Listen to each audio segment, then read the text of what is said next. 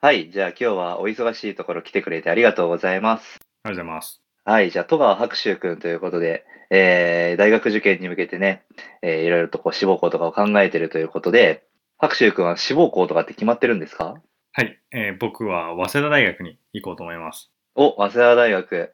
いいですね。どこの学部を目指したいとかってもう決まってますかはい、えー、文学部にしようかなと思ってます。お、早稲田大学の文学部ですね。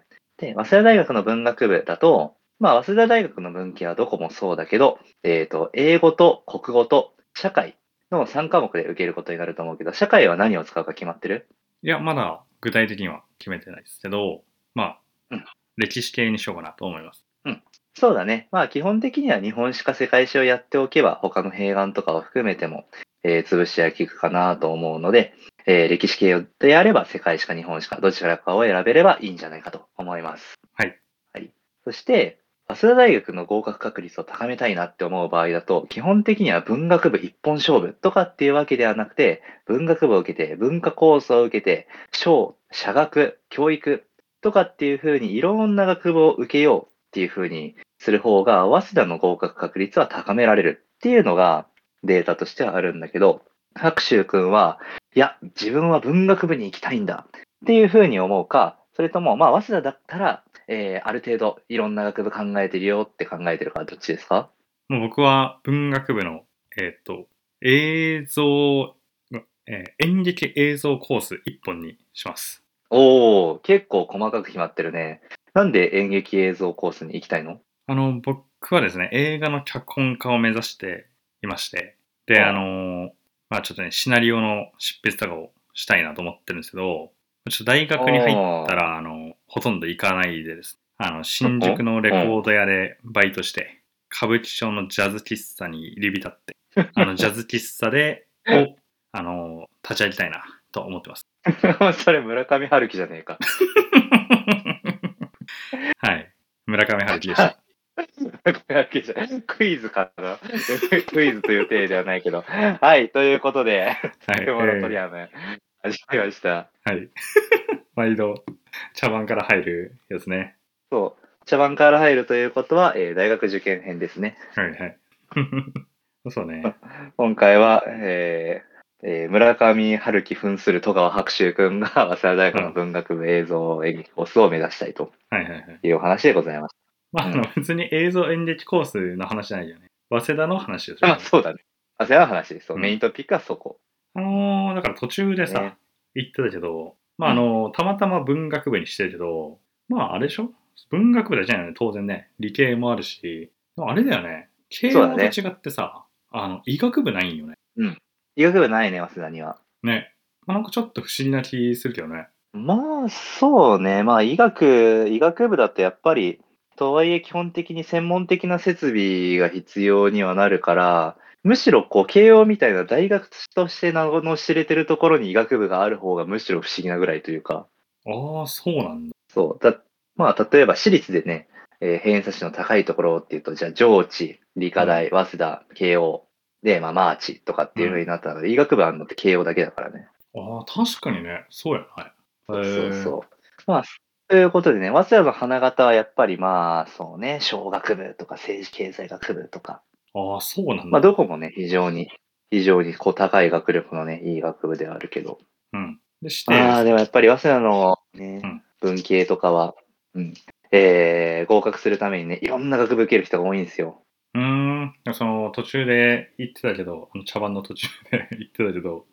茶番の途中でね。その、あれでしょだからその大学内でも、いくつかの学部を受けること。そうそうそうそううん。まあ、なんか、早稲田と慶応ではこういうのやりがちで、なんかマーチとかだともう、うん、なんか違う学部でも入試日程が同じとかっていうことがあったりとかするんだけど、うん、早稲田はさっき挙げた文学部、文化構想学部とか社会科学部とかっていうので、学部によって全部基本入試日程が分岐は違うんだよね。うん。なるほど。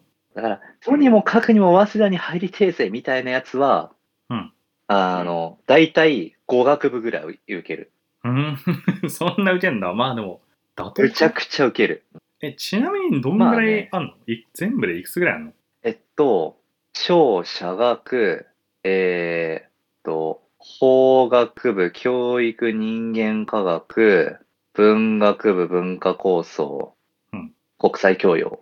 こんなもんか ?8 学部ぐらいかな。あ、それ文系がね。文系がね。あでー、理系は、えー創造理工、機関理工、先進理工の3つ。で、これは3つとも入試に行って一緒だから、理系はね、一発勝負なんですよ。あ、そうなんだ。そへーう。これ、なんかちょっとね、そうだね。なんかそこは別なんだね。そうそうそう。はいはいはい。だからまあ、文系は基本的にね、まあ今言った8学部ぐらいの中から、うんまあ、多くて5から6。うんまあ統計的には5個ぐらい受ける人が一番、どれか1個を取れる確率が高くて、ああ、そうなんだ。逆に6とか7とかまで受けると、なんか連続日程でちょっと体力的に疲弊しちゃったりとか、ああ、はいはいはいはい。ああとは学部によって、微妙にちょっとこう、問題形式が違ったりとかして、逆になんかこう、対策が分散しちゃって、なんかうまくいかなかったりとか。はいはいはい。そういうのがあるよね。そう。というのが語学部ぐらいがちょうどいいと。へえ。多いけどね、結構まあまあ確かに一つの大学5つってだいぶ。めちゃくちゃ多いよね。で、その中でも特に、えー受けるのでおすすめというか、うんまあ、その例えばあの村上春樹は、まああの茶番でやってたあの村上春樹があのはい。その文学部の映像とかにあのなんていうの望んでめっちゃ入ったのかどうか知らんけどその、うん。まあ、とりあえずじゃあその早稲田大生になりたいっていう思いで、まあ、いくつか受けるとしたら、まあ、そのどういうところを受けるのかもしくはそのなんかおすすめというかそういうのあるのあー、ある。おすすめは、あのー今話しなかった文学部、うん文化構想学部うんと教育学部と、えー人間科学部。うんこのあたり結構おすすめかな。はいはいはいはい。で、まあ、なぜかっていうとうん、まず難易度的な話をしたときに、教育と人間科学は結構、早稲田の中では偏差値は低めなんだよね。うーん。なるほど。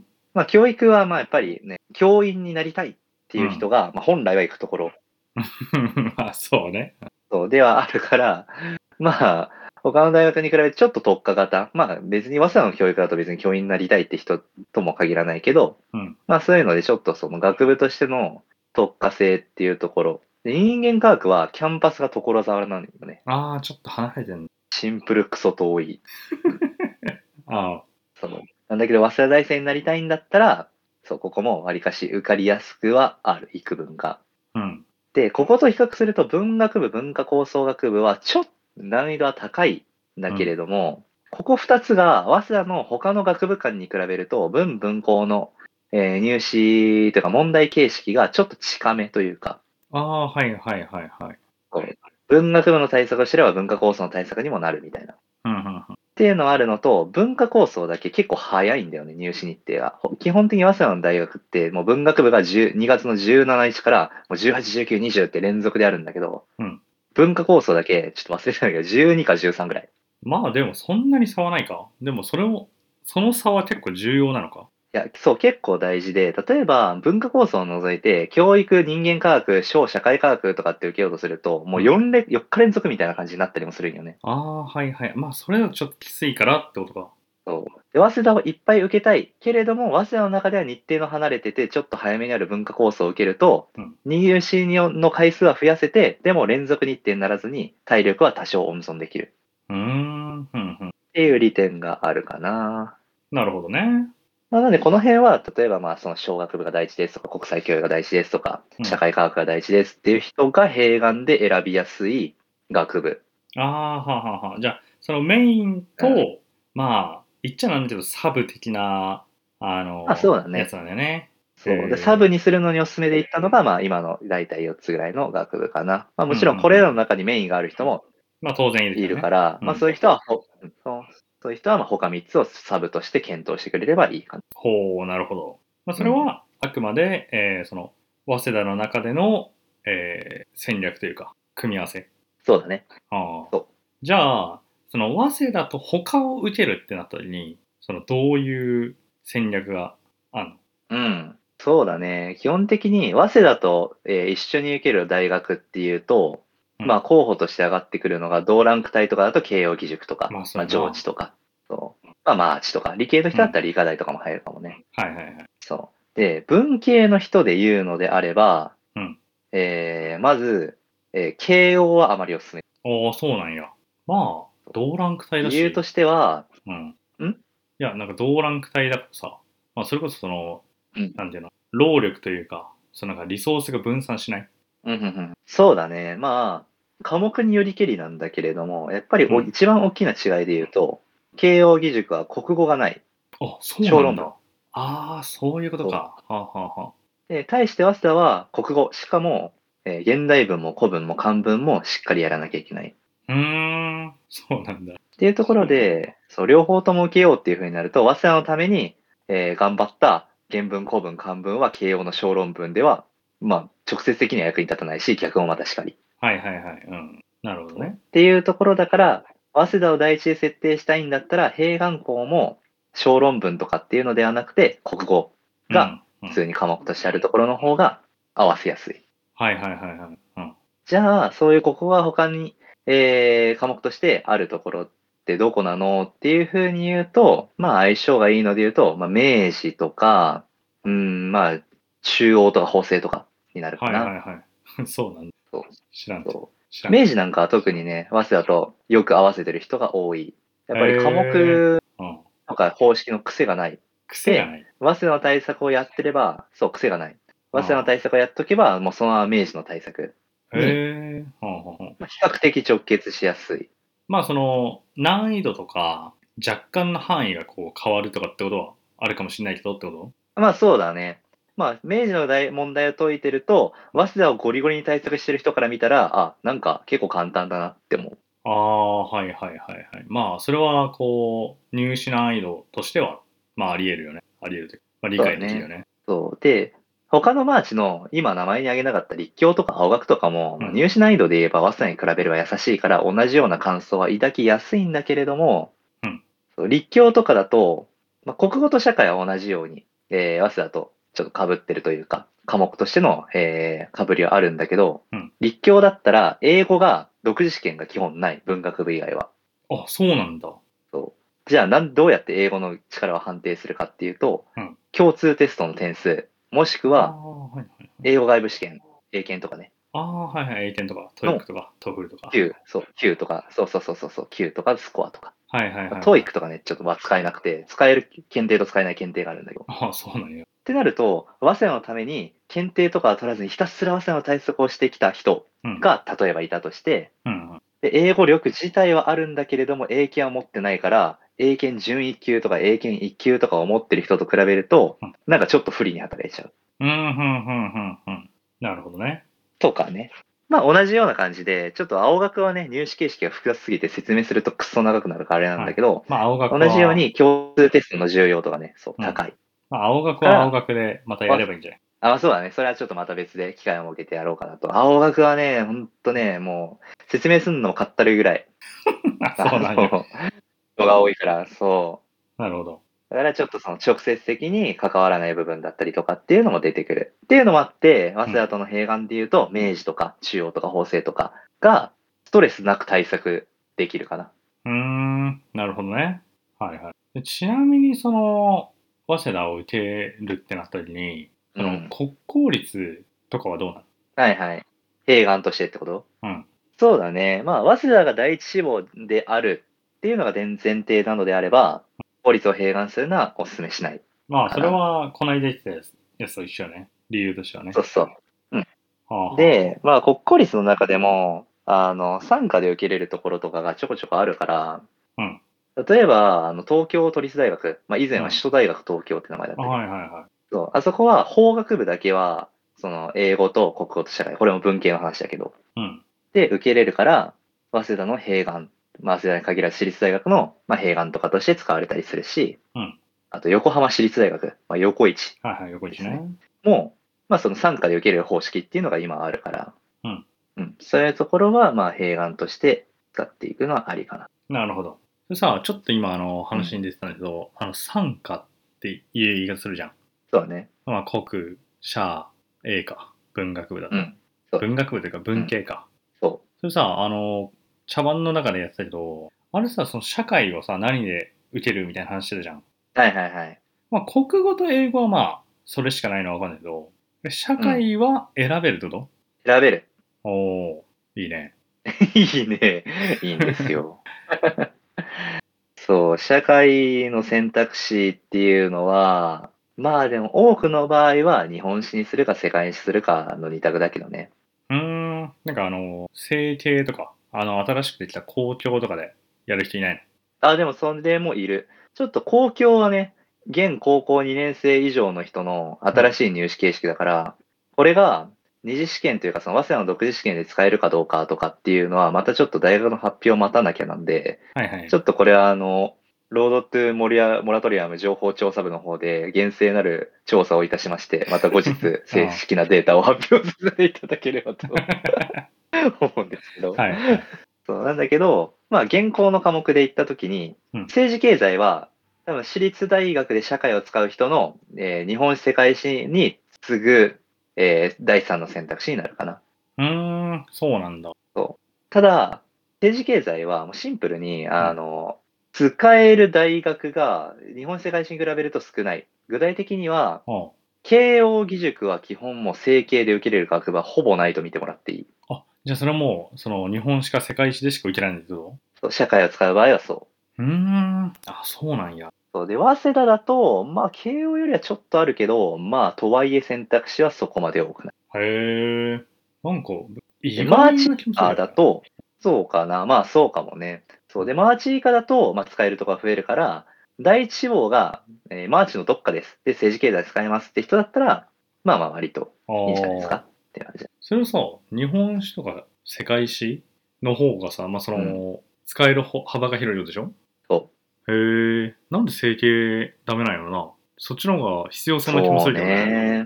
そう、現代社会における一般教養としては、政治経済の方が妥当性がいいんじゃないのっていうのは、うん。あるんだけど、まあこれはもうあくまでね、よ予想でしかないから、ちょっと話半分にがいいんだけど、うん結局まあ大学入試で見ていく力って、そのそれその知識自体を社会に出てから使うっていうよりは、うんこう異なる特徴をも持ついろんな科目の学習に対して論理的な正解というか、を効率的なこうやり方だったりを導き出しして、うんなおかつそれに対する努力ができるかどうかなんで、政治経済だと範囲が狭いんだよね、シンプルに。ああ、まあそうか、そうか。そう、修復難易度が低い。はいはいはい。世界史、日本史に比べるまあね、範囲広いもんね。と、歴史はバねカほど広いから、世界史、日本史は。そはいはい。なるほどう。ね。まあ、っていうのがあるからなんじゃないかなと勝手に思っている。うーん。はいはいはいはい。まあまあ、それはそれとして。そうだね。ただちょっと若干このね、今回のテーマの早稲田っていうところに対しては余談ではあるんだけど、うん政治経済を使う人はそう、さっき言ったことを裏を返せば、早稲田系を受ける人って政治経済を使わないんですよ。うんうん。まあそうやね。そうっていうことは、ライバルのレベルのマックスがマーチ志望だから、うん。模試とかで偏差値を取りたいって思うときに、うん日本史世界史よりも政治経済の方がめちゃくちゃ取りやすい。ま あでもそれは模試でしょまあね、でも入試においても、早稲田を受ける人がうん政治経済でマーチを受けに来る、まあ、いわゆる滑り止めだったりとか、はいはいはい実力層だったりとうか、っん。ていうのがないから、ライバルのレベルが一定以上にはならないっていうのは、わりかしああ、本番追いも風ではあるかな。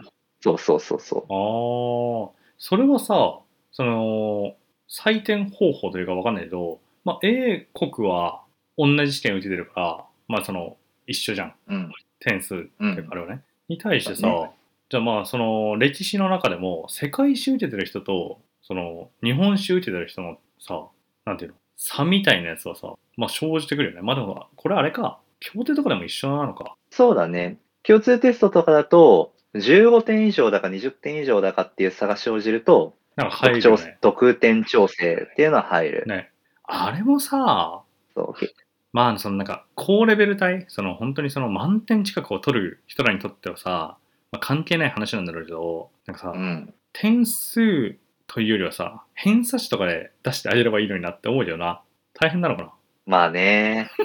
や、なんか、その、確かにね、模試は偏差値出してるから、けど、そそううそうそう協定はね、得点率で出すからね。あれはちょっとこう、現役の時からやや納得いかない部分ではあるよね。まあ、別に余談なんだけ ど、これは。あそうまあ、別にいいんか。まあまあ、関係ないんだろうけどな、確かにでもな。だからなんかさ、そうね。いそやのいやなんかよくさあのまあ早稲田とかでもあんだあんだろうけどさなんかあの、うん。すっごいこう英語とかでさあ英語じゃないあの世界史とかでさあのめちゃめちゃマニアックな問題が出たりとかすると話題になるじゃない、ちょっと。はいはい、そうだね。 で、ああいうのを見てるとさ、 それはさ、その日本史選択しとけばよかったなとかにならないのかなと思って。そうね。なんかそういう、ちょっとこう、なややこうフェアじゃないような感もあるけどね。確かにね。そう。まあ、例えばこう、慶応とかだと、うん、 A、英語と数学と小論文で受ける受験方式の人と、うん英語と小論文と社会で受ける人って、うん。もう完全に、あの、定員枠が分かれてて、ああ、はいはいはい。区分、もう受験方式で、科目で分かれちゃってんだ。だから完全に同じ科目の中で戦う。はいはいはい。うん。から、まあ、これは、だったら多分フェアだと思うんだあよそうだね。フェアやね。そう。ただ、その、ただ、早稲田みたいに、ええまあ、なんかし、なんかの学部を受けるときに、世界史でもいいし、日本史でもいいし、まあ、なんなら数学でもいいし、みたいな。っうん。ていう風になったら、特定の科目の問題が難かったときに、他の科目を選んでた人が得するやん、みたいなうん。のはあるから、確かにこれは、なぜ是正されないんだろうっていうところは、ちょっと一向の余地はありそうではあ る。まあね。まあ言ってもしゃあないけどね、別にね。そう、みんなが慶応みたいに、英国世界史型の人の定員、英国日本史型の人の定員っていう風に、まあ、設ければいいのになぁとも思いつつ、まあ、うん結局でも、その科目選択肢の数に応じて倍率が変わるから、そこの不平等性が生じてとああ、かそうかそうか。そうやな。結局な。そうだからまあ、問題難易度っていうのに左右される、ちょっと左右されるぐらいの方が、明確な定員をし、えーと、科目を分けて、定員をはっきりと設けて、うん。倍率の差が出るよりは、幾分か平等だという考えなのかもしれない。ああ、そうだな。 なるほどね。まあこの受験のあり方とかについては、まあちょっと別途議論するとして、 ちょっと深いところに踏み込んだね。まあ、今回はとりあえず早稲田の話を、じゃああらかた、まあやや文系寄りの話をしてたけど、ややどころじゃなく文系よりですけど そうね。ね。理系の話はほぼしてないです。そうね。まあ、理系は理系で話すことあるから、もしかしたらちょっと他の大学変化、理系変化で、ああ、えーそおう、話しねす。るかなと思はいい。じゃあ、というわけで、えー今回は、えーちょっと早稲田の入試にフォーカス合わせた、えー話を、うん。はい。はいじゃあ、お相手はロードというモラトリアム、ハマディード。えー、戸川白秋でした。以上。ありありががとうございました。とうございました。